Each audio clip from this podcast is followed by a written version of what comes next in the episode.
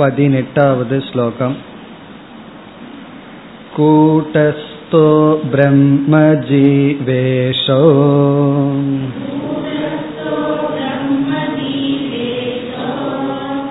ஏவம் சித் சதுர்விதாம்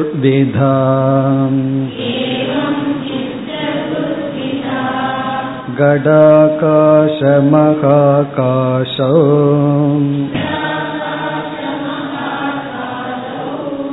ஜலாகாசாப்ரகே யதாம்.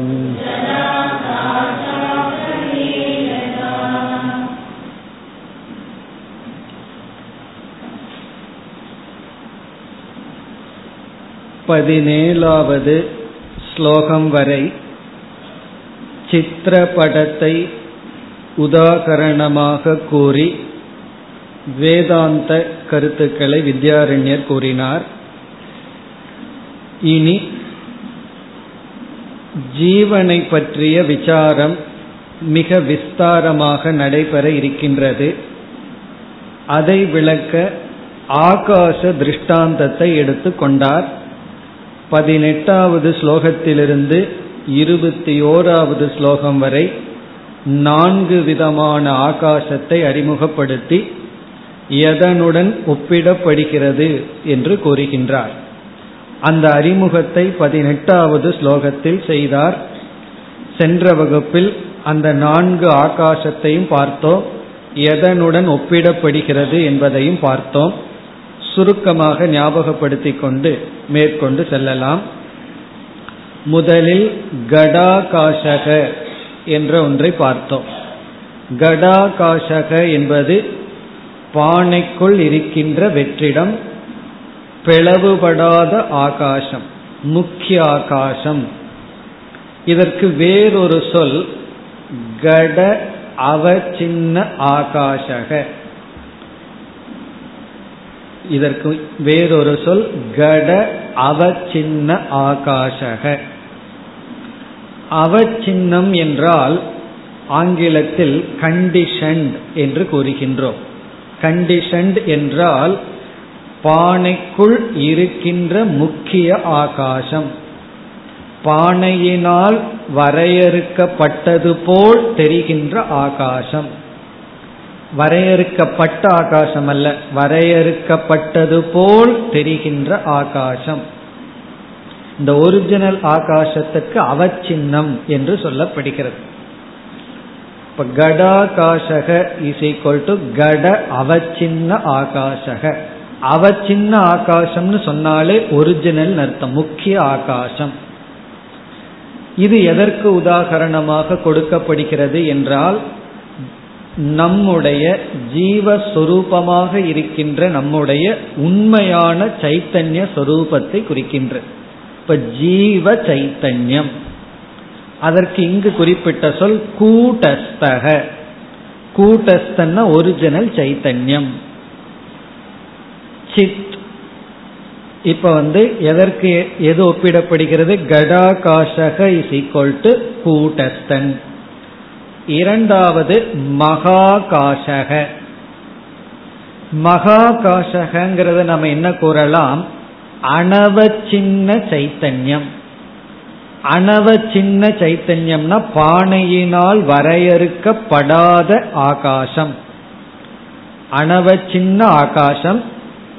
அணவசின்னம்னா அவசின்னம்னா வரையறுக்கப்பட்ட, அணவசின்னம்னா வரையறுக்கப்படாத ஆகாசம். அணவசின்ன ஆகாசம் எதனால் வரையறுக்கப்படாதன்னு ஒரு கேள்வி வரும்பொழுது பானையினால். கடேன அணவசின்ன ஆகாசம், பானையினால் வரையறுக்கப்படாத ஆகாசம். அதை எப்படி புரிந்து கொள்ளலாம்? பானைக்கு வெளியே உள்ள பெரிய ஆகாசம், இதுவும் முக்கிய ஆகாசம். பானைக்கு வெளியே உள்ள ஆகாசம் மகாகாசக. இது எதற்கு குறிப்பிடப்படுகிறது என்றால் பிரம்ம, பரமாத்மா. இந்த பிரம்ம என்பது ஈஸ்வரனுடைய சொரூபம், ஈஸ்வரன் தத்துவத்தினுடைய சொரூபம் பிரம்ம. ஜீவனுடைய லட்சியார்த்தமான சொரூபம் கூட்டஸ்தன் என்று கடாகாசகங்கிறது பானைக்குள் தென்படும் பிளவுபடாத ஆகாசம். மகாகாசக என்பது பானைக்கு வெளியே தெரிகின்ற பெரிய பிளவுபடாத ஆகாசம். இனி மூன்றாவது ஜலாகாசக. ஜலாகாசக என்பதை நாம் சென்ற வகுப்பில் பார்த்தோம்.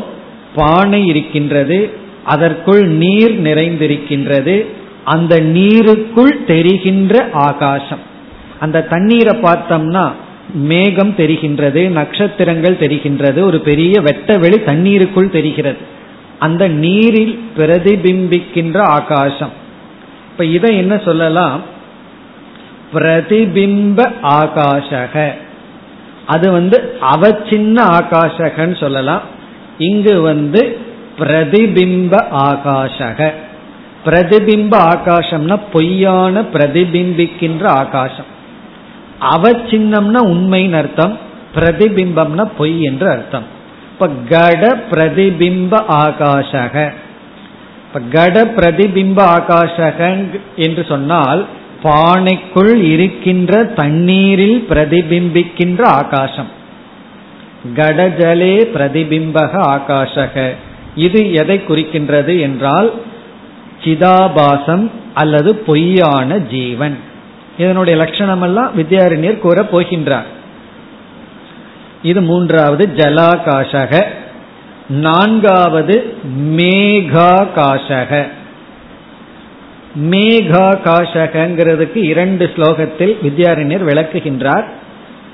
அதாவது மேகம் இருக்கின்றது, மழையை கொடுக்கின்ற மேகம், அதில் நீர்த்துளிகள் இருக்கின்றது, அந்த நீர்த்துளிகளுக்குள் ஆகாசம் பிரதிபிம்பிக்கின்றது.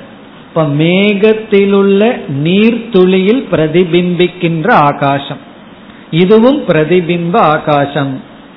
இது எதற்கு உதாகரணம் என்றால் ஈஸ்வரன். இவ்விதம் இங்கு நான்கு ஆகாசமும், இந்த நான்கு ஆகாசம் எதனுடன் ஒப்பிடப்படுகிறதுங்கிறத மட்டும் கூறியிருக்கின்றார். இப்ப ஸ்லோகத்தை பார்த்தால் முதல் வரியில் கூட்டஸ்தக பிரம்ம ஜீவ ஈஷக இதி ஏவம் சித் சதுர்விதா. இவ்விதம் சித்தானது நான்கு விதமாக இங்கு குறிப்பிடப்பட்டுள்ளது. யதா எப்படி என்றால் கடாகாச மகாகாச ஜலாகாச அப்ரகம் என்று சொல்லி உள்ளது. அப்ரம் என்றால் மேகம், கம் என்றால் ஆகாசம். இப்ப அப்ரகம் என்றால் மேகாகாசக யதா. இப்ப இந்த ஸ்லோகத்தில் அறிமுகப்படுத்தி விட்டார். இனி அடுத்த ஸ்லோகத்தில் என்ன செய்கின்றார்? கடாகாசக மகாகாசக இந்த இரண்டையும் வித்யாரண்யர் விளக்கப் போவதில்லை. இந்த ரெண்டையும் விட்டு விடுகிறார். என்ன மிக தெளிவாக நமக்கு தெரிகிறது என்று இந்த உதாகரணத்தை விளக்க விரும்பு வருகின்ற வித்யாரண்யர் உதாகரணத்துல ரெண்டு ஆகாசத்துக்கு விளக்கம் கொடுப்பதில்லை. முதல் ரெண்டு ஆகாசத்தை விட்டு விடுகிறார். எந்த ஆகாசம்?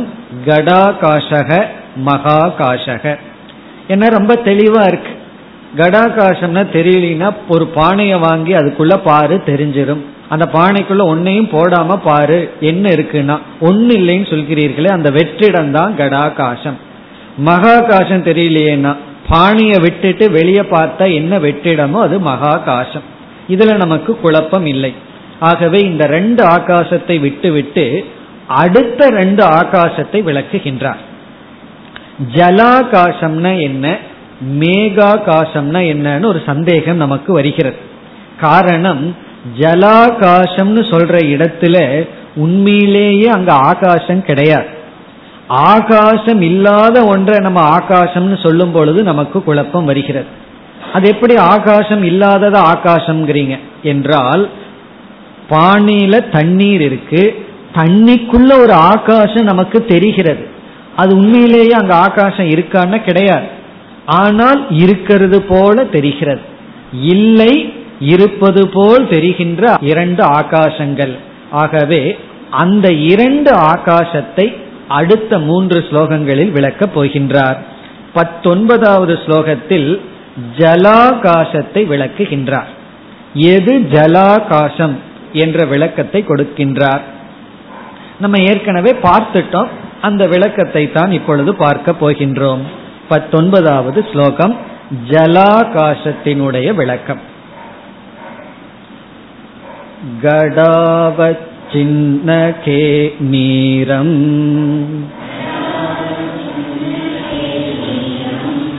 யத்தத்ர பிரதிபிம்பிதக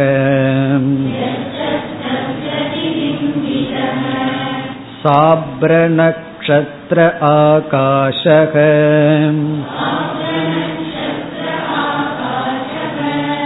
ஜலாகாஷ உதீர்யதே.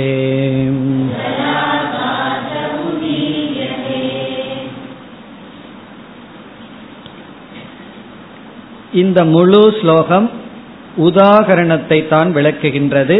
அதுவும் நாம் மூன்றாவதாக பார்த்த ஜலாகாசத்தை விளக்குகின்றது. எது ஜலாகாசம் என்ற விளக்கம் நம்ம ஏற்கனவே பார்த்துட்டோம். அதனுடைய விளக்கம் தான் ஸ்லோகத்தில் வருகின்றது. இப்பொழுது ஸ்லோகத்தை பார்த்தால் கட அவசின்னகே, கடம் என்றால் பானை, அவசின்னம் என்றால் பானையினால் வரையறுக்கப்பட்ட, அவசின்னம்னா கண்டிஷன், வரையறுக்கப்பட்ட, பானையினால் வரையறுக்கப்பட்ட.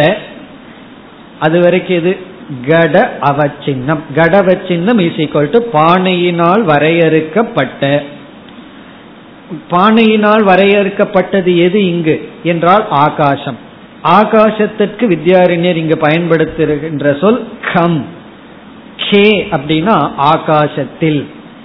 இப்போ கட அவச்சின்ன கே இஸ் ஈக்வல் டு பானையினால் வரையறுக்கப்பட்ட ஆகாசத்திற்குள் என்று பொருள். இங்க வந்து மூன்று சொற்கள் இருக்கின்றது. கடம் ஒரு சொல், அவச்சின்னம் ஒரு சொல், கம் என்ற ஒரு சொல். க என்ற சொல்லுக்கு ஆகாசம் அர்த்தம். ஆகாசத்தில், என்ன ஆகாசத்தில்? பானையினால் வரையறுக்கப்பட்ட ஆகாசத்திற்குள் அப்படின்னு அர்த்தம். இது இன்னும் ஜலாகாசத்துக்கு நம்ம வரல. ஜலாகாசத்துக்கு முன்னாடி ஜலாகாசத்துக்கு முன்னாடி ஒரிஜினல் ஆகாசத்தை கூறுகின்றார், கடாகாசத்தை விளக்குகின்றார். பானையினால் வரையறுக்கப்பட்ட ஆகாசத்திற்குள், பானையினால வரையறுக்கப்பட்ட ஆகாசத்திற்குள்ள என்ன இருக்கும் அதை சொல்கிறார். எது நீரம், எந்த தண்ணீர் இருக்கின்றதோ, நீரம்னா ஜலம் அர்த்தம். பானையினால் வரையறுக்கப்பட்ட ஆகாசத்திற்குள் எந்த நீர் இருக்கின்றதோ. இப்ப பானையினால அவச்சின்னம்னா இடம் கொடுக்கின்ற ஆகாசம், அதுதான் ஒரிஜினல் ஆகாசம். பானைக்குள்ள எந்த ஒரிஜினல் ஆகாசம் இருக்கோ அதற்குள்ள எந்த தண்ணீர் இருக்கோ, நீ அதுக்குள்ளேயும் போகணும், ஒவ்வொன்றுக்குள்ளேயா போயிட்டு இருக்கணும். முதல்ல பானையை எடுத்து பானைக்குள்ள போனோம்னா என்ன இருக்கும்? ஆகாசம் இருக்கும். அதற்குள்ள போனோம்னா தண்ணீர் இருக்கும். அதற்குள்ள என்ன இருக்கும்னு சொல்கின்றார். தத்ர பிரதிபிம்பிதக, தத்ர நீரே, அந்த தண்ணீரில், அந்த நீரில். இப்ப அந்த நீர் எதுக்குள்ள இருக்கு? பானை, பானைக்குள்ள ஒரு ஆகாசம், அந்த ஆகாசம்தான் தண்ணீருக்கு இடம் கொடுக்குது. அந்த ஆகாசத்துக்குள்ள தண்ணீரை ஊத்திருக்கோம். இப்ப ரெண்டு ஆகாசத்துக்குள்ள நம்ம குழப்பம் வந்துடக்கூடாது. தண்ணீரை நிரப்புறதுக்கு உதவி செய்த ஒரு ஆகாசம் இருக்கு, அது ஒரிஜினல் ஆகாசம். அந்த தண்ணீரை நிரப்புறதுக்கு உதவி செய்த ஆகாசத்துக்குள் என்ன இருக்குன்னா தண்ணீர் இருக்கு. தண்ணீரை நிரப்பிட்டோம். அந்த தண்ணீருக்குள் பிரதிபிம்பிதக, பிரதிபிம்பிக்கின்ற, பிரதிபிம்பிக்கின்றன ரிஃப்ளெக்ட் செய்கின்ற, பிரதிபிம்பிக்கின்ற. இரண்டாவது வரைக்கும் வந்தால் சாப்ர நக்ஷத்திர ஆகாஷக. அப்ரம்னா மேகம், நட்சத்திரங்கள், மேகம் முதலியவைகளுடன் கூடிய ஆகாஷக, ஒரு ஆகாசம் நமக்கு தெரிகிறது. இந்த ரெண்டாவது வரையில் இருக்கிற ஆகாசம்ங்கிறது பொய்யான ஆகாசம். அந்த ஆகாசம் எப்படி தெரியுது? அந்த ஆகாசத்திற்கு விளக்கம் கொடுக்கிறார். நட்சத்திரங்களுடனும் அப்ரம்னா மேகங்களுடனும் கூடிய ஆகாசம். இதை ஏன் இப்படி சொல்றாருன்னா, பானைக்குள்ள இருக்கிற ஆகாசம் இருக்கே, எந்த ஒரு ஆகாசம் தண்ணீருக்கு இடம் கொடுத்துச்சே அந்த ஆகாசத்திற்குள்ள மேகமும் கிடையாது, நட்சத்திரமும் கிடையாது. அத வந்து நமக்கு வந்து வித்தியாசம் பண்ணி காட்டுறதுக்காக இதை சொல்ற. பானைக்குள்ள இருக்கின்ற எந்த ஒரு ஆகாசம் நீருக்கு இடம் கொடுத்துச்சோ அந்த ஆகாசத்திற்குள்ள என்ன கிடையாது, மேகம் கிடையாது, நட்சத்திரம் கிடையாது. ஏன்னா கொஞ்சமான ஆகாசம், அதுக்குள்ள மேக நட்சத்திரம் எல்லாம் இருக்க முடியாது. அந்த ஆகாசத்துக்குள்ள நீரை விட்டுட்டோம், அந்த நீருக்குள்ள ஒரு ஆகாசம் தெரியுதே, அந்த ஆகாசம் எப்படி இருக்கும்னா சாப்ர நட்சத்திர ஆகாஷக. அந்த பிரதிபிம்பமான ஆகாசம் நட்சத்திரங்களுடனும் மேகங்களுடனும் தெரிந்து கொண்டிருக்கின்ற ஆகாசம். இதை எதற்கு சொல்றாருன்னா, பானைக்குள்ள தண்ணீருக்குள்ள பிரதிபிம்பிக்கின்ற ஆகாசம் இருக்கே, அந்த ஆகாசத்துல நட்சத்திரங்களும் மேகங்களும் தெரிகிறதுன்னு சொன்னா அந்த ஆகாசம் பொய்யான ஆகாசம்னு சொல்ற. காரணம், பானைக்குள்ள இருக்கிற ஆகாசத்தில் எப்படி நட்சத்திரம் போக முடியும், மேகங்கள் போக முடியும்? எப்படி கனவுல இருக்கின்ற யானை பொய் அப்படின்னு எப்படி சொல்றோம்? கனவு வந்து நமக்குள்ள நடக்குது, நமக்குள்ள யானையை வைக்க முடியாது. அதுபோல இந்த பானைக்குள்ள தெரிகிற ஆகாசம் இருக்கே, அது பொய்ங்கிறத காட்டுறதுக்கு, மறைமுகமா காட்டுறதுக்கு இங்க இந்த வார்த்தையை பயன்படுத்துறார். நட்சத்திரங்களுடனும் மேகங்களுடனும் தெரிகின்ற அந்த பிரதிபிம்ப ஆகாசம் எது இருக்கோ அந்த ஆகாசத்தை நம்ம இங்க என்ன சொல்லி இருக்கின்றோம், ஜலாகாஷக உதீர்யதே, ஜலாகாசம் என்று உதீர்யதே கூறப்பட்டுள்ளது, இங்கு குறிப்பிடப்பட்டுள்ளது. எங்குனா இதற்கு முன் ஸ்லோகத்தில் நான் வந்து ஜலாகாசம்னு எது குறிப்பிட்டேன், ஜலாகாஷக என்று எது குறிப்பிடப்பட்டது என்றால், எந்த ஒரு பானைக்குள் இருக்கின்ற ஆகாசத்துக்குள் இருக்கின்ற நிறைக்கப்பட்ட தண்ணீரில் பிரதிபிம்பிக்கின்ற நட்சத்திரங்களுடனும் மேகங்களுடனும் கூடிய ஆகாசம் எதுவோ அதுதான் ஜலாகாசம் என்று குறிப்பிடப்பட்டுள்ளது. இப்ப இந்த ஸ்லோகத்துல ஜலாகாசம்னா என்னன்னு நமக்கு விளக்கி உள்ளார். ஏன்னா இது கொஞ்சம் யோசிச்சோம்னா நமக்கு புரிஞ்சிடும். இதெல்லாம் எளிமையானதுதான், ஆனா யோசிக்காம இருந்தா கடினமா இருக்கு. திடீர்னு ஸ்லோகத்தை படிச்சோம்னா ஜலாகாசம்னா என்னன்னு சந்தேகம் வந்துடும். கொஞ்சம் நம்ம கவனமாக படித்தோம்னா நமக்கு புரிந்துவிடும். ஆகவே புரிவதற்காக இதை கூறியுள்ளார். இனி அடுத்த இரண்டு ஸ்லோகங்களில் மேகாகாசத்தை விளக்குகின்றார். ஏன்னா அதுவும் புரிஞ்ச மாதிரி இருக்கு, புரியாத மாதிரி இருக்கு. மேகாகாசம்னா என்ன, அதற்குள்ள போய் மேகத்துல போய் நீர்த்துளிகளுக்குள்ள இருக்கிற ஆகாசத்தை நம்மளால பார்க்க முடியாது, இப்ப மேகாகாசம்ங்கிறது சம்பவிக்குமா, இந்த சந்தேகம் எல்லாம் வரும் பொழுது அடுத்து இருபது இருபத்தி ஒன்னு இந்த இரண்டு ஸ்லோகங்களில் நான்காவதாக அறிமுகப்படுத்தப்பட்ட மேகாகாசத்தை விளக்குகின்றார். இந்த இரண்டு ஸ்லோகங்களும் மீண்டும் உதாகரணத்தை விளக்குகின்ற ஸ்லோகங்கள். இப்ப இருபத்தோராவது ஸ்லோகத்துடன் உதாகரணம் முடிந்துவிடும். பிறகு வந்து சைத்தன்ய விஷயத்திற்கு வருவார். இப்பொழுது இருபதாவது ஸ்லோகம். மகாகாசஸ்ய மத்யே யதே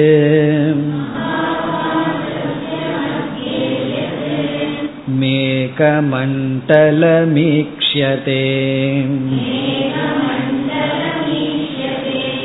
பிரதிபிம்பதயா தத்ர மேகாகாசோ ஜலே ஸ்திதஹ.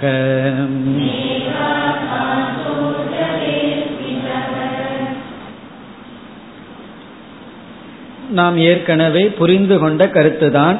மேகாகாசம்னா என்னன்னு நாம் புரிந்து கொண்டோம், அதனுடைய விளக்கம்தான். ஸ்லோகத்திற்குள் சென்றால் மகாகாசஸ்ய மத்யே, மகாகாசஸ்ய மத்யே, அதாவது ஜலாகாசத்தை விளக்கும் பொழுது கடாகாசத்துக்கு போனார். கடாகாசத்தை சொல்லி ஜலாகாசத்தை விளக்கினார். இதுல இருந்து என்ன ஆயிருக்குன்னா, கடாகாசமும் மறைமுகமாக விளக்கப்பட்டதாகிறது. அதே போல மேகாகாசத்தை விளக்க வர்றவர் மகாகாசத்தை சொல்லி விளக்குகின்றார். மகாகாசஸ்ய மத்தியே, மகாகாசம்னா என்ன, நாம் பார்க்கின்ற திறந்த வெளி.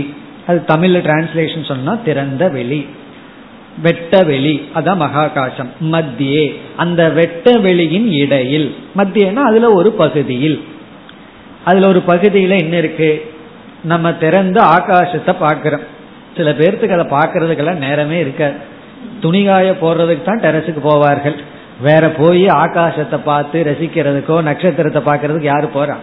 எல்லாம் ரூம்குள்ளேயே டிவி முன்னாடியே உட்காந்து பழகியாச்சு. அப்படி கொஞ்சம் திறந்த வெளியை பார்க்கணும். திறந்த வெளியை நம்ம பார்க்கிறோம். அதான் மகாகாசிய மத்தியே என்ன இருக்குன்னு சொல்றார். எது மேக மண்டலம் ஈக்ஷியதே, எந்த ஒரு மேக மண்டலம், மேக மண்டலம்னா மேக கூட்டங்கள், ஈக்ஷியதேனா நம்மால் பார்க்கப்படுகிறதோ. மேக மண்டலம்னா கிளவுட், திக் கிளவுட், மேக மண்டலம். இங்கேயும் நம்ம புரிஞ்சுக்கணும், தண்ணீரை கொடுக்கின்ற மழையாக பொழிகின்ற மேக மண்டலம், மேக மண்டலம் ஈக்ஷியதே. மேக மண்டலத்தை நம்ம பார்க்கிறோம். திறந்த வெளியிலிருந்து மேல நம்ம பார்த்தோம்னா அந்த பெரிய ஆகாசத்துல ஒரு பகுதியில மேக மண்டலத்தை நம்ம பார்க்கிறோம். பிறகு என்ன சொல்ற, தத்ர பிரதிபிம்பதயா. தத்ரங்கிற இடத்துல ஜலேன்னு ஒரு வார்த்தை இருக்கு, அதை எடுத்து போட்டுக்கணும். தத்ர ஜலே பிரதிபிம்பதயா, அங்கு இருக்கின்ற ஜலத்தில், மேகத்தில் இருக்கின்ற நீரில், பிரதிபிம்பதயா பிரதிபிம்பிக்கின்ற, பிரதிபிம்பித்து கொண்டு இருப்பது எதுனா மேகாகாசக ஸ்திதக.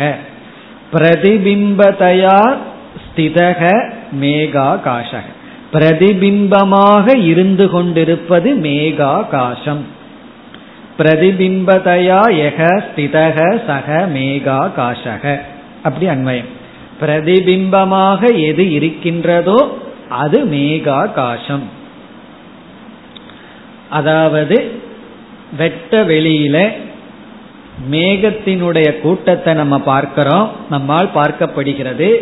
அந்த மேக மண்டலத்தில் இருக்கின்ற தண்ணீரில் பிரதிபிம்பமாக எது ஒன்று இருந்து கொண்டிருக்கின்றதோ அது மேகாகாசம். அது நான் பார்க்கலையே அப்படின்னு ஒரு சந்தேகம் நமக்கு வரும். ஜலாகாசம் பார்த்துட்டோம், ஏன்னா உடனே ஒரு பானையை வச்சு பார்த்தோம்னா ஜலாகாசம் தெரியுது. கடாகாசம் தெரியுது, தண்ணி இல்லாம பார்த்தோம்னா அது கடாகாசம். மகாகாசம் தெரியுது, பானைக்கு அப்பாற்பட்டு இருக்கிற எல்லாம். இந்த மூணு ஆகாசத்தையும் நம்ம அனுபவிக்கிறோம். ஆனா மேகத்துக்கு போய் அதுல நீர்த்துளி, அதுல வந்து பிரதிபிம்பிக்கின்ற ஆகாசத்தை நான் பார்த்தா தானே நான் திருஷ்டாந்தம்னு ஏற்றுக்கொள்வேன். திருஷ்டாந்தம்னா அது நமக்கு தெரிஞ்சா தானே திருஷ்டாந்தம். ஒன்றை உதாரணமா சொல்லி விளக்கணும்னா அது நமக்கு திருஷ்டாந்த விளங்குறதா இருக்கணுமே என்ற சந்தேகம் வரும் பொழுது வித்யாரண்யர் அதை ஒத்துக்கிறார். அந்த பூர்வபக்ஷியை அக்செப்ட் பண்ணிட்டு, உண்மைதான், நீ மேகத்துல போய் அங்கிருக்கிற தண்ணீர்ல பிரதிபிம்பிக்கின்ற ஆகாசத்தை எல்லாம் பார்க்க முடியாதுதான். ஆனால் அனுமானத்தினால அந்த நீர்த்துளிகளுக்குள்ள ஆகாசம் பிரதிபிம்பித்து கொண்டிருக்குன்னு உணர முடியும் என்று அடுத்த ஸ்லோகத்தில் இந்த திருஷ்டாந்தத்திற்கு அனுமான பிரமாணத்தை கொடுக்கின்றார். அப்ப வித்யாரண்யர் என்ன சொல்றார், மேகாகாசத்தை பிரத்யக்ஷ பிரமாணத்தின் மூலமாக அறிய முடியாவிட்டாலும் அனுமான பிரமாணத்தினால் அறிய முடியும். காரணம் அனுமானமும் பிரமாணம்தான் என்று அடுத்த ஸ்லோகத்தில் அனுமான பிரமாணத்தின் மூலமாக மேகாகாசத்தை ஏற்றுக்கொள்ளுங்கள் அப்படின்னு நம்ம வந்து சமாதானப்படுத்துற. இல்லைன்னா இந்த மேகாகாசம் ஒண்ணுதான் இடிச்சிட்டு நிற்கும், நான் பார்க்கலையே, பார்க்காதது எப்படி திருஷ்டாந்தமா எடுத்துக்கிறதுனா அனுமான பிரமாணத்தின் மூலமாக அதை ஏற்றுக்கொள்ளுங்கள் அப்படின்னு சொல்றார். இருபத்தி ஓராவது ஸ்லோகம். மேகாம்ச ரூபமுதகம் துஷாராகார சம்ஸ்திதம் தத்ரக பிரதிபிம்போயம் நீரத்வா தனுமீயதே.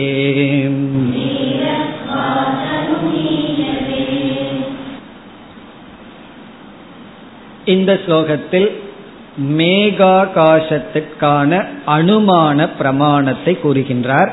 கடைசி சொல் பார்த்தோம்னா அனுமீயதே, அனுமீயதே இஸ் ஈக்வல் டு அனுமான பிரமாணேன நியாயதே. அனுமீயதேனா அனுமான பிரமாணத்தின் மூலமாக அறியப்படுகிறது. அதனால் என்ன சொல்றார், யாரும் மேகாகாசத்தை பார்க்கறதுக்கு முயற்சி செய்யாதீர்கள்னு சொல்ற. நான் போய் மேகாகாசத்தை பார்த்துட்டு வந்துதான் அடுத்த ஸ்லோகத்துக்கு போவேன் அப்படின்னு சொல்ல வேண்டாம், அனுமானம் பண்ணியே அடுத்த ஸ்லோகத்துக்கு போயிடலான்னு சொல்ற. அனுமீயதேனா அனுமான பிரமாணேன நியாயதே, அனுமான பிரமாணத்தின் மூலம் அறியப்படுகிறது. இப்ப மீண்டும் விளக்குகின்றார். எப்படி என்றால், முதல் வரி மேக அம்ச ரூபமுதகம், மேகத்தினுடைய அம்சமாக இருப்பது தண்ணீர் அப்படின்னு நமக்கு சொல்கின்றார். மேக அம்ச, மேக அம்சம்னா மேகத்தினுடைய அம்சம் என்ன, மேகத்தினுடைய பார்ட் என்ன, எதனால மேகம் இருக்கு அப்படின்னு பார்த்தா அம்ச ரூபம் உதகம். உதகம்னா தண்ணீர், தண்ணீர் தான் மேகத்தினுடைய அம்சங்கள். அது எப்படி இருக்கின்றது என்றால் துஷார ஆகார சம்ஸ்திதம். துஷாரம் என்றால் சிறிய சிறிய நீர்த்துளி, துஷாரம். துஷாரம் அப்படின்னா சிறிய சிறிய நீர்த்துளி. ஆகாரம்னா அந்த ஃபார்ம், நீர்த்துளி வடிவில். சம்ஸ்திதம்னா இருக்கின்றது.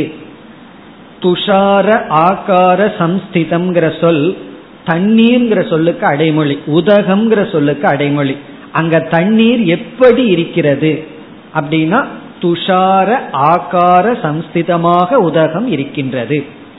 ஏன்னா தண்ணீர் வந்து ஆவியாம் இருக்கலாம், தண்ணீர் வந்து பனிக்கட்டியாம் இருக்கலாம், தண்ணீர் வந்து ஓடையாம் இருந்து கொண்டிருக்கலாம், தண்ணீரா இருக்கலாம். மேகத்துல தண்ணீர் எப்படி இருக்கிறது என்றால் துஷார ஆகாரமாக இருக்கிறது. துஷாரம்னா சிறு சிறு நீர் துளிகளாக இருக்கின்றது. துஷார ஆகார சம்ஸ்திதம். இப்ப முதல் வரியில் என்ன சொல்றார், மேகம் என்பது சிறு சிறு நீர் துளியினுடைய ஒரு கூட்டமைப்பு தான். தத்ர, இரண்டாவது வரி, தத்ர அந்த நீர் துளியில் க பிரதிபிம்பக அயம். க என்றால் ஆகாசம், க பிரதிபிம்பகன ஆகாசத்தினுடைய பிரதிபிம்பம். என்னன்னா அயம், அயம்னா இதுங்கிற, இதுன்னா என்ன, அயம் மேகாகாசக. இந்த நான்காவது திருஷ்டாந்தமாக கூறிய மேகாகாசம் என்பது அந்த சிறு நீர்த்துளியில் இருக்கின்ற பிரதிபிம்பம். பிறகு அந்த அனுமானத்தை கடைசி பகுதியில் சொல்றார். நீரத்துவாத் அனுமீயதே. நீரத்துவாத் அப்படிங்கிறது இங்க ஹேது. அனுமானம்னு சொன்னா ஹேது சொல்லணும். என்ன ஹேது என்றால் இங்க வந்து அனுமானம் என்ன என்றால் எத்திர ஜலத்துவம் தத்திர பிரதிபிம்பத்துவம். எங்கெல்லாம் ஜலம் இருக்கோ அங்கெல்லாம் பிரதிபிம்பம் இருக்கும். எத்திர எத்திர ஜலத்துவம் தத்திர தத்திர பிரதிபிம்பத்துவம் கடாகாச ஜலவது. எங்கெல்லாம் நீர் இருக்கின்றதோ அங்கெல்லாம் பிரதிபிம்பம் இருக்கும். ஏன்னா நீர்ல போய் நம்ம முகத்தை பார்த்தா பிரதிபிம்பம் நமக்கு தெரியும். அதாவது எந்த இடத்துல எல்லாம் நீர்த்துளி இருக்கோ அங்கெல்லாம் பிரதிபிம்பம் இருக்கு. இப்ப இதுல இருந்து தண்ணீரினுடைய சொரூபம் அது பிரதிபிம்பிக்கின்ற சொரூபம். தண்ணீர் வந்து எல்லாத்தையும் பிரதிபிம்பிக்கும். எப்படின்னா அது நமக்கு அனுபவத்துல எங்க போய் பார்க்கணும்னா கட ஜலவத், பானையில் இருக்கிற தண்ணீரை போல. இப்ப எத்திர எத்திர ஜலத்துவம் தத்திர தத்திர பிரதிபிம்பத்துவம், எங்கெல்லாம் தண்ணீர் இருக்கின்றதோ அங்கெல்லாம் பிரதிபிம்பம் இருக்கும். எக்ஸாம்பிள் வந்து கட ஜலவது, பானையில் இருக்கின்ற தண்ணீரை போல. இனி அதை வச்சுட்டு என்ன சொல்லலாம், மேகத்தில் இருக்கின்ற ஆகாசத்திலும் மேகாகாசே பிரதிபிம்பக வர்த்ததே, மேகாகாசத்தில் பிரதிபிம்பம் இருக்கின்றது. நீரத்துவாத், இங்க ஹேதுவை மட்டும் சொல்லியிருக்கார், அங்கு தண்ணீர் இருப்பதனால். அப்ப நமக்கு பட்சம் வந்து என்ன, மேகாகாசம். சாத்தியம் என்னன்னா பிரதிபிம்பக. மேகாகாசம் என்ற பட்சத்தில் நாம் என்ன சாத்தியத்தை சொல்றோம், ஆகாச பிரதிபிம்பம் இருக்கின்றது மேகத்தில். இங்க நமக்கு மேகம்தான் பட்சம். நீரத்துவா தண்ணீர் இருப்பதனால். இப்படி அனுமானத்தினால புரிந்து கொள்ளுங்கள்னு சொல்ற. இப்ப இந்த இது நமக்கு அவ்வளவு முக்கியம் இல்லை. காரணம், இனிமேல் வித்யாரண்யர் முக்கியமாக விசாரம் செய்ய போவது ஜலாகாசத்தையும் கடாகாசத்தையும் தான். ஜலாகாசம்ங்கிறது ஜீவன், கடாகாசகங்கிறது கூட்டஸ்தன். கூட்டஸ்தனுக்கும் சிதாபாசத்துக்கும் தான் பெரிய விசாரம் நடைபெற போகின்றது. ஒரு நூறு ஸ்லோகத்துக்கு மேல அதே விசாரம் வரப்போகின்றது. ஆகவே நமக்கு முக்கிய முதல் இரண்டு ஆகாசம்தான். ஈஸ்வரனு எப்படி கொஞ்சம் வேகா இருக்கோ அதே போல ஈஸ்வரனுக்கு கொடுக்கிற எக்ஸாம்பிளுமே இந்த வேகா தான் இருக்கு. அப்படி இந்த ரெண்டு உதாகரணமும் இங்கு அதிகமாக விசாரம் செய்யப்படவில்லை. இந்த அனுமானத்தை எதுக்கு சொல்றாருன்னா, நான் வந்து மேகாகாசத்தை பார்த்தா தான் நம்புவேன்னு சொல்லாதீர்கள், அனுமானத்துல நம்பிக்கொள்ளுங்கள் அப்படிங்கிறதுக்காக கூறி இருக்கின்றார். இப்ப இந்த ஸ்லோகத்துடன் நான்கு ஆகாசத்தினுடைய விளக்கம் முடிவடைகின்றது. நான்கு ஆகாசத்துல எது எதனுடன் ஒப்பிடப்பட்டதுன்னு சொல்லிவிட்டார். இனிமேல் கூட்டஸ்தனை பற்றிய விசாரம் வர இருக்கின்றது. ஜீவனை பற்றிய விசாரத்தை ஆரம்பிக்கின்றார். அதாவது கூட்டஸ்தனுக்கும் ஜீவனுக்கும் உள்ள குழப்பத்தை கூற ஆரம்பிக்கின்றார். ஜீவ கூட்டஸ்த பிரமக, ஜீவனுக்கும் கூட்டஸ்தனுக்கும் உள்ள பிரமம், பிரமம்னா உள்ள குழப்பம், அதுதான் மெயின் டாபிக். அதைத்தான் ஆரம்பிக்கின்றார். இப்ப ஜீவன்னா யாருன்னா சிதாபாசன் புரிந்து கொள்ள வேண்டும். பொய்யான ஒருவன். அது யாருக்கு ஒப்பிடப்பட்டுள்ளது? ஜீவன் ஜலாகாசத்திற்கு ஒப்பிடப்பட்டுள்ளது. பொய்யான ஆகாசம், பிரதிபிம்ப ஆகாசம். பிறகு வந்து கடாகாசம் கூட்டஸ்தனுக்கு ஒப்பிடப்பட்டுள்ளது. அவச்சின்ன ஆகாசம்ங்கிறது ஒரிஜினல், பிரதிபிம்பம்ங்கிறது டூப்ளிகேட்.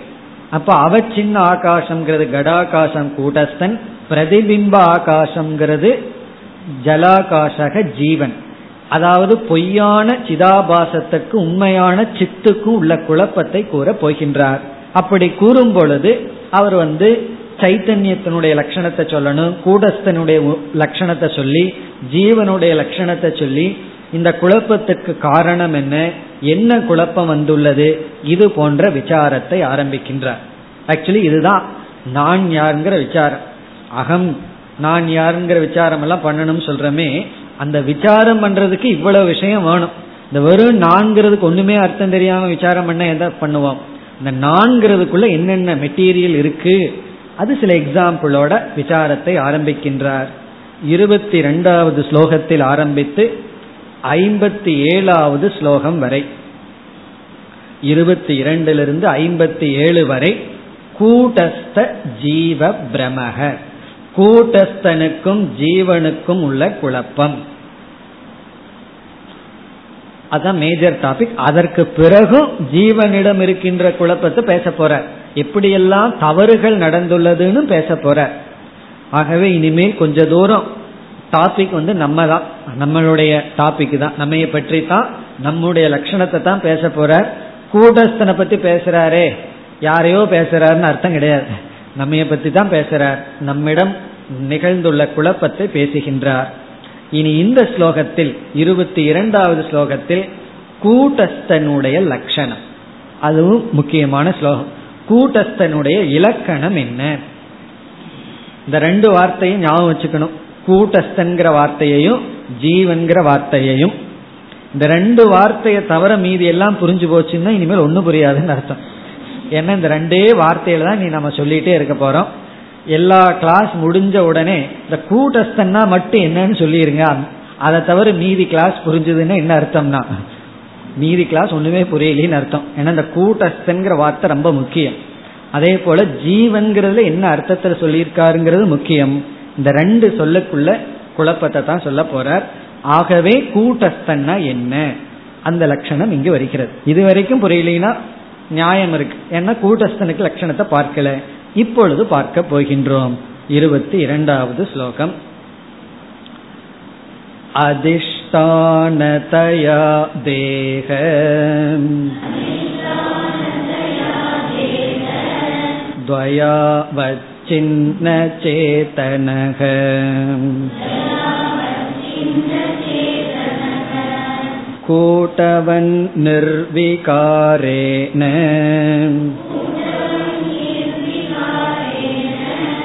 ஸ்தித கூடஸ்த உச்யதே.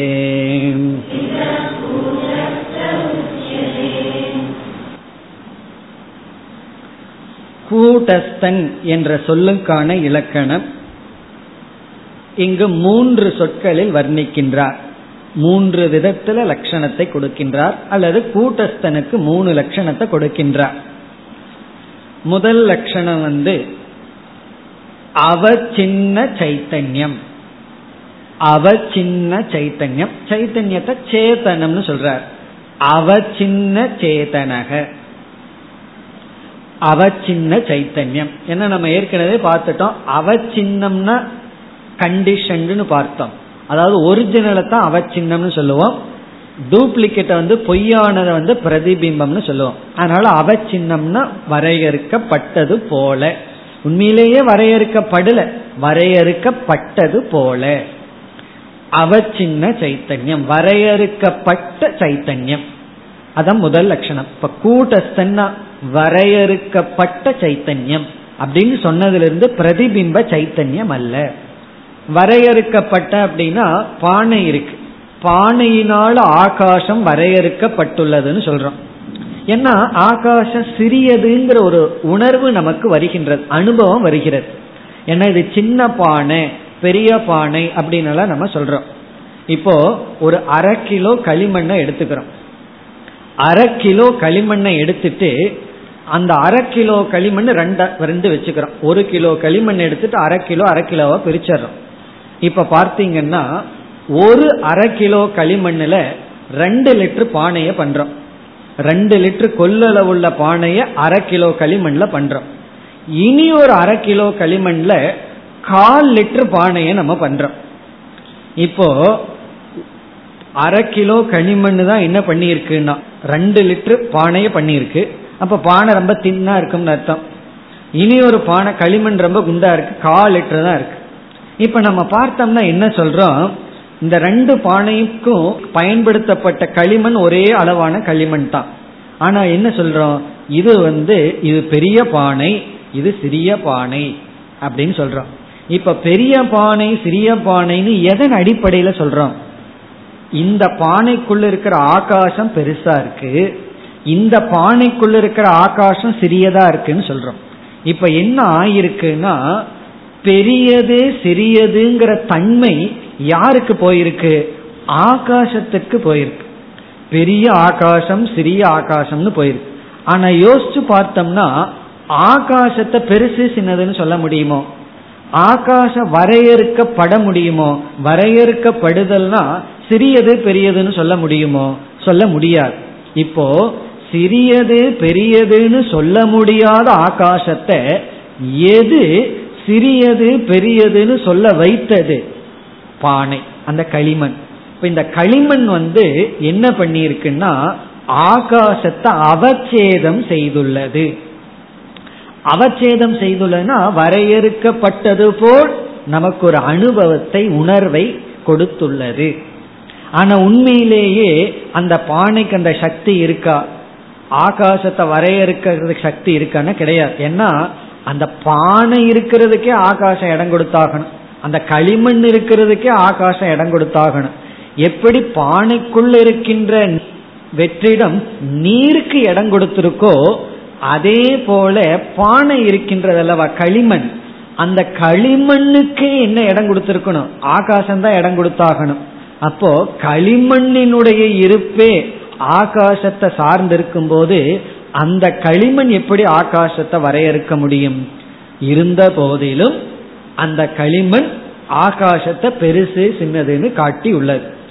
அப்படி காட்டப்பட்ட ஆகாசத்தை அவசின்ன ஆகாசம்னு சொல்றோம். இப்ப அவசின்ன ஆகாசம் என்றால் எந்த ஒரு களிமண் ஆகாசத்தை சிறியதாகவோ பெரியதாகவோ நமக்கு காட்டி கொடுக்கின்றதோ அதே போல. ஆகாசத்தை விட்டுட்டு களிமண்ணனை விட்டுட்டு நம்ம இங்க வருவோம், சைத்தன்யத்துக்கு வருவோம். எந்த ஒரு சைத்தன்யம் வரையறுக்கப்பட்டது போல் தெரிகிறதோ எந்த ஒரு சைத்தன்யம் வரையறுக்கப்பட்டது போல் தெரிகிறதோ அந்த சைத்தன்யம் கூட்டஸ்த சைத்தன்யம். இதுதான் நம்ம மனசுக்குள்ள நன்கு பதியணும். எந்த ஒரு சைத்தன்யம் வரையறுக்கப்பட்டது போல் தெரிகிறது, அப்படி தெரிந்த போதிலும் அது வரையறுக்கப்படாத சைத்தன்யம் தான். அதான் அவசின்ன சைத்தன்யத்திற்கு கூட்டஸ்த சைத்தன்யம்னு பெயர். இப்போ வரையறுக்கப்பட்டதுன்னு சொன்னா அடுத்த கேள்வி எதனால் வரையறுக்கப்பட்டது? பானை விஷயத்துல, ஆகாச விஷயத்துல என்ன சொல்றோம்? வரையறுக்கப்பட்ட ஆகாசம் அப்படின்னு சொல்லும் போது எதனால் வரையறுக்கப்பட்டதுங்கும் போது பானையினால்னு சொன்னோம். அங்க உண்மையிலேயே களிமண்ணினால்னு தான் அர்த்தம். அல்லது அந்த பானை வந்து தங்கத்தில இருந்தா தங்க பானையில வரையறுக்கப்பட்ட ஆகாசம், வெள்ளி பானையில வரையறுக்கப்பட்ட ஆகாசம்னு சொல்றோம்.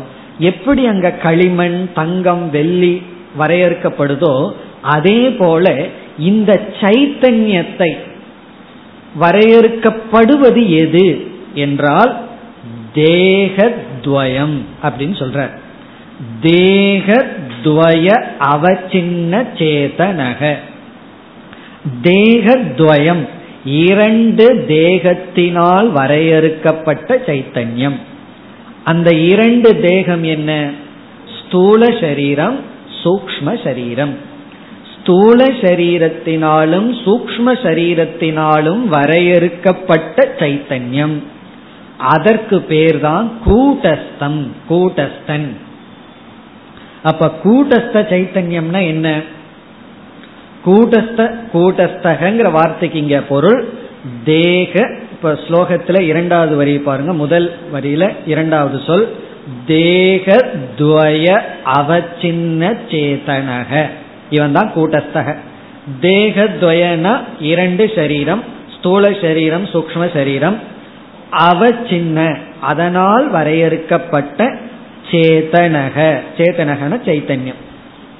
இரண்டு சரீரத்தினால் வரையறுக்கப்பட்ட சைத்தன்யம் எது உண்டோ அது கூட்டஸ்தன் என்று சொல்லப்படுகிறது. தேகத்வய. இப்ப எப்படி நம்ம வந்து கற்பனை மனசுக்குள்ள கொஞ்சம் கவனமா கற்பனை பண்ணோம்னா, பானையை நம்ம மனசுல வச்சுக்கிறோம். இந்த பானை பெரிய ஆகாசத்தை, வரையறுக்கப்படாத ஆகாசத்தை வரையறுக்கப்பட்டது போல காட்டுது, ஒரு லிமிட்டடா காட்டுது. அப்படி காட்டுறதுக்கு உதவி செய்தது அந்த களிமண் பானை. அதே போல ரெண்டு சரீரத்தை ஞாபகம் வைத்துக் கொள்வோம். பானை இங்க சரீரம், களிமண்ணை வந்து ரெண்டு சரீரம், ஸ்தூல சரீரம், சூக்ஷ்ம சரீரம். அது என்ன பண்ணுதுன்னா வரையறுக்கப்படாத சைத்தன்யத்தை ஒரு இடத்தில் சிறியதாக இருப்பது போல் காட்டுகின்றது. அப்படி காட்டப்பட்ட சைத்தன்யம் இருக்கே அதுதான் கூட்டஸ்த சைத்தன்யம். இப்ப முதல் கருத்து தேகத்வய அவசின்ன சைத்தன்யம் அல்லது சேதனக. இப்ப அவசின்ன சைத்தன்யம்.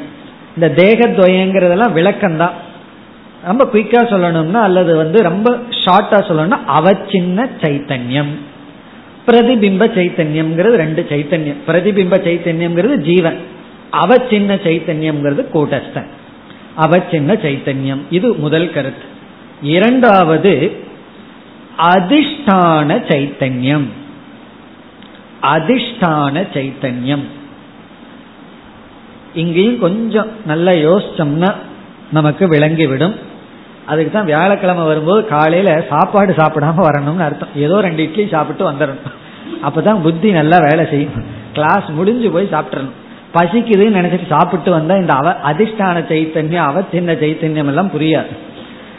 அதாவது உதரம் ஓதனத்தினால அனவச்சின்னமாக இருந்தால், சாப்பாட்டுனால வயிறு கண்டிஷன் ஆகாம இருந்தா புத்தி வந்து புரிந்து கொள்ளும். இது கொஞ்சம் சூக்ஷ்மமான விஷயம், அதிஷ்டான சைத்தன்யம்ங்கிறது. இரண்டாவது லட்சணம் அதிஷ்டான சைத்தன்யம், அது கூட்டஸ்தன். இந்த கூட்டஸ்தன்கிறது அதிஷ்டான சைத்தன்யம். அவசின்ன சைத்தன்யத்தை இப்ப விட்டுட்டு அதிஷ்டானத்துக்கு வருவோம். இதையும் உதாகரணத்துல பார்த்து புரிந்து கொள்வோம். அதாவது ரெண்டு ஆகாசம், ஒன்று கடாகாசக, இனி ஒன்று ஜலாகாசகன்னு பார்த்தோம். இப்போ அங்க ரெண்டு ஆகாசத்துல முதல்ல பானை, பானைக்குள்ள வெறும் ஆகாசம் வெற்றிடம், அதற்குள்ள தண்ணீரை விட்டோம், தண்ணீருக்குள்ள ஒரு ஆகாசம் தெரிஞ்சதுன்னு பார்த்தோம். இப்போ தண்ணீருக்குள் ஒரு ஆகாசம் இருந்ததே அது பொய்யான ஆகாசம்னு பார்த்தோம். இந்த தண்ணீருக்கு எது ஆதாரம்? தண்ணீர் எதனால இருக்கு? அதுக்கு ஒரு ஆகாசம் தேவையில்லையா?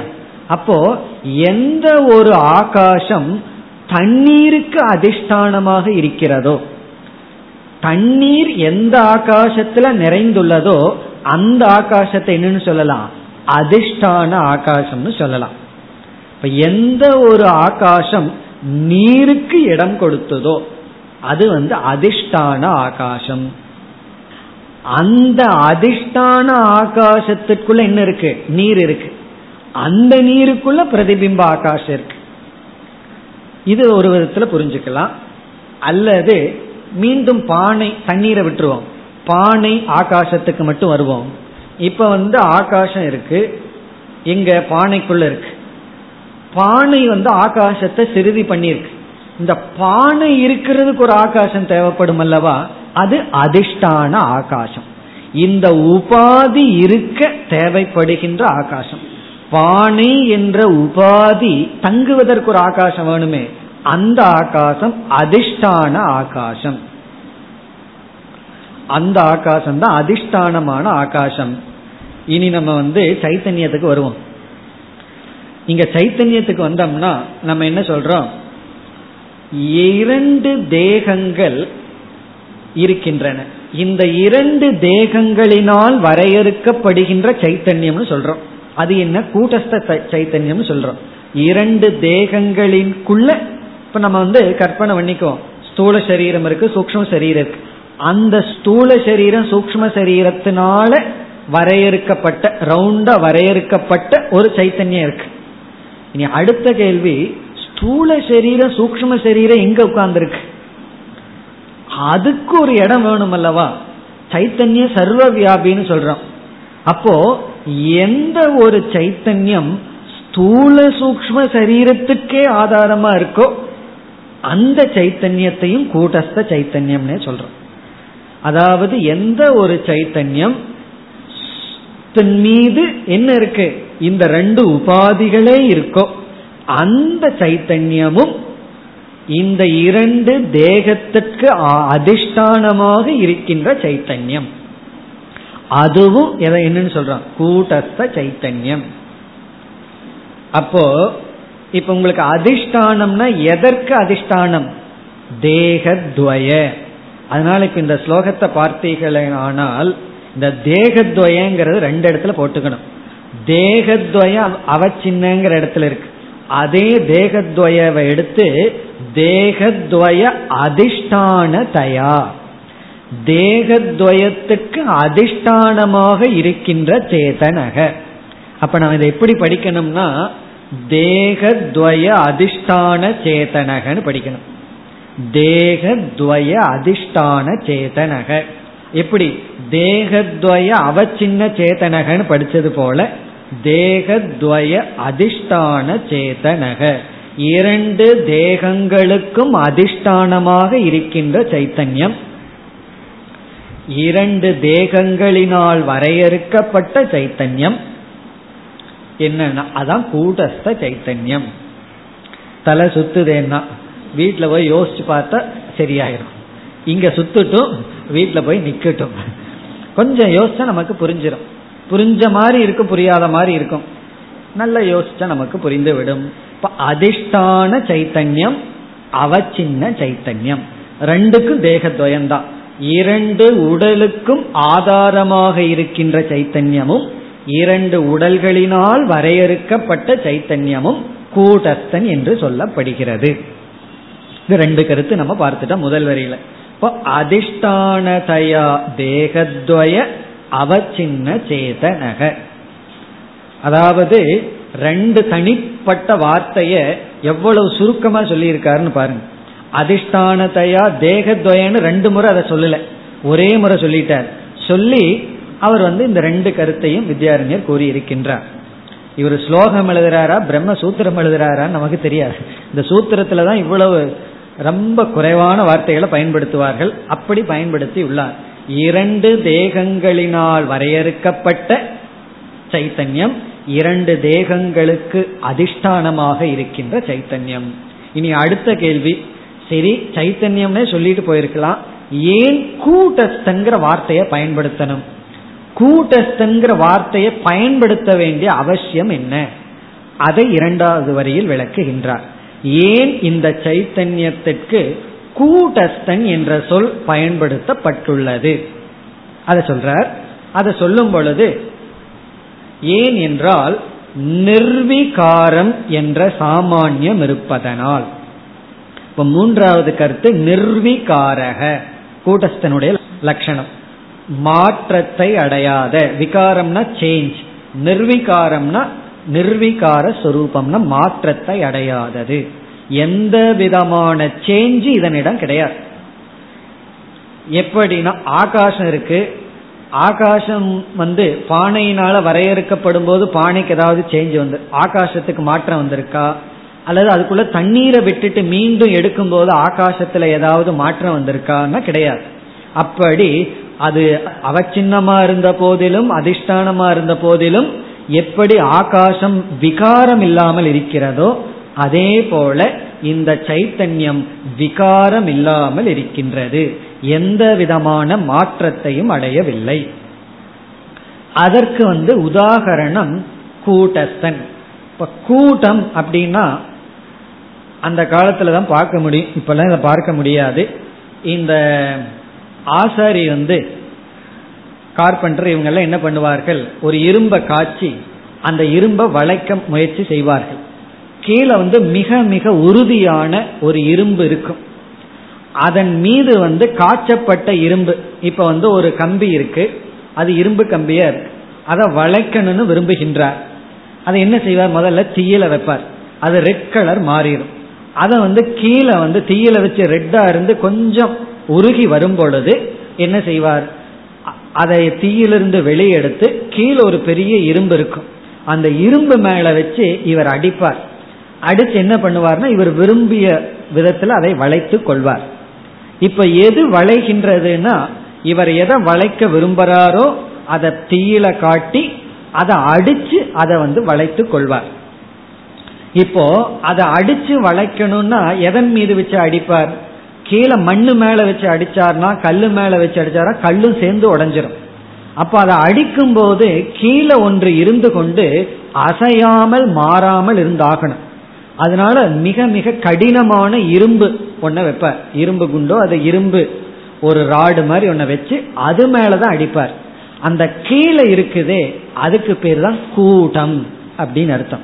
கூட்டம்னா எதன் மீது காட்சிய ஒன்று வைக்கப்பட்டு அடிக்கப்படுகிறதோ அந்த கீழ் இருக்கிற அதிஷ்டானம் வந்து மாறாமல் அசையாமல் இருக்கும். அதுவும் வளைய ஆரம்பிச்சதுன்னா இவர் இதை வளைக்கவே முடியாது. அப்போ கூட்டம் அப்படிங்கிறது வந்து இந்த பட்டறைன்னு சொல்றோம், அதுல அடிக்க ஒன்றை வச்சு அடிக்கப்படுகிறது அந்த ஆதாரம் அதிஷ்டானம், அதுதான் கூட்டம் அப்படின்னு பேர். வேறொரு விளக்காசிரியர் சொல்ற அந்த சுத்தியல் இருக்கே அதையும் கூடம்னு சொல்லலாம், ஏன்னா அது வளைஞ்சு போகக்கூடாது. இதை வளைக்கணும்னா அதை அடிக்க ஆரம்பிச்சு அடிக்கிறது வளைஞ்சு போகக்கூடாது அல்லவா. அல்லது இரும்பு மிக கனமான சுத்தியல் அல்லது கீழே இருக்கின்ற அதிஷ்டானம் அது கூடம். அது வந்து மாற்றத்தை அடையாம அப்படியே இருக்கணும், அப்பதான் அதன் மீது மாற்றங்கள் நடைபெறும். ரயில்வே ட்ராக் மாதிரி ரயில் ஓடணும்னு சொன்னா அந்த இது இருக்கே தண்டவாளம் இருக்கே அது அப்படியே நிக்கணும், மாறாமல் நிக்க வேண்டும். இப்ப கூட்டம் அப்படின்னா அசையாமல் இருக்கின்ற ஒரு பொருள், மாறாமல் இருக்கின்ற ஒரு இரும்பு. அதுதான் இரண்டாவது வரையில் சொல்றார். கூட்டவத் நிர்விகாரேண ஸ்திதக கூட்டஸ்த உச்சதே, கூட்டத்தை போல விகாரமில்லாமல் நிற்பது கூட்டஸ்தன் என்று சொல்லப்படுகிறது. மேலும் அடுத்த வகுப்பில் தொடர்போம். ஓம் பூர்ணமத பூர்ணமிதம் பூர்ணாத் பூர்ணமுதச்யதே பூர்ணஸ்ய பூர்ணமாதாய பூர்ணமேவாவசிஷ்யதே. ஓம் சாந்தி சாந்தி சாந்தி.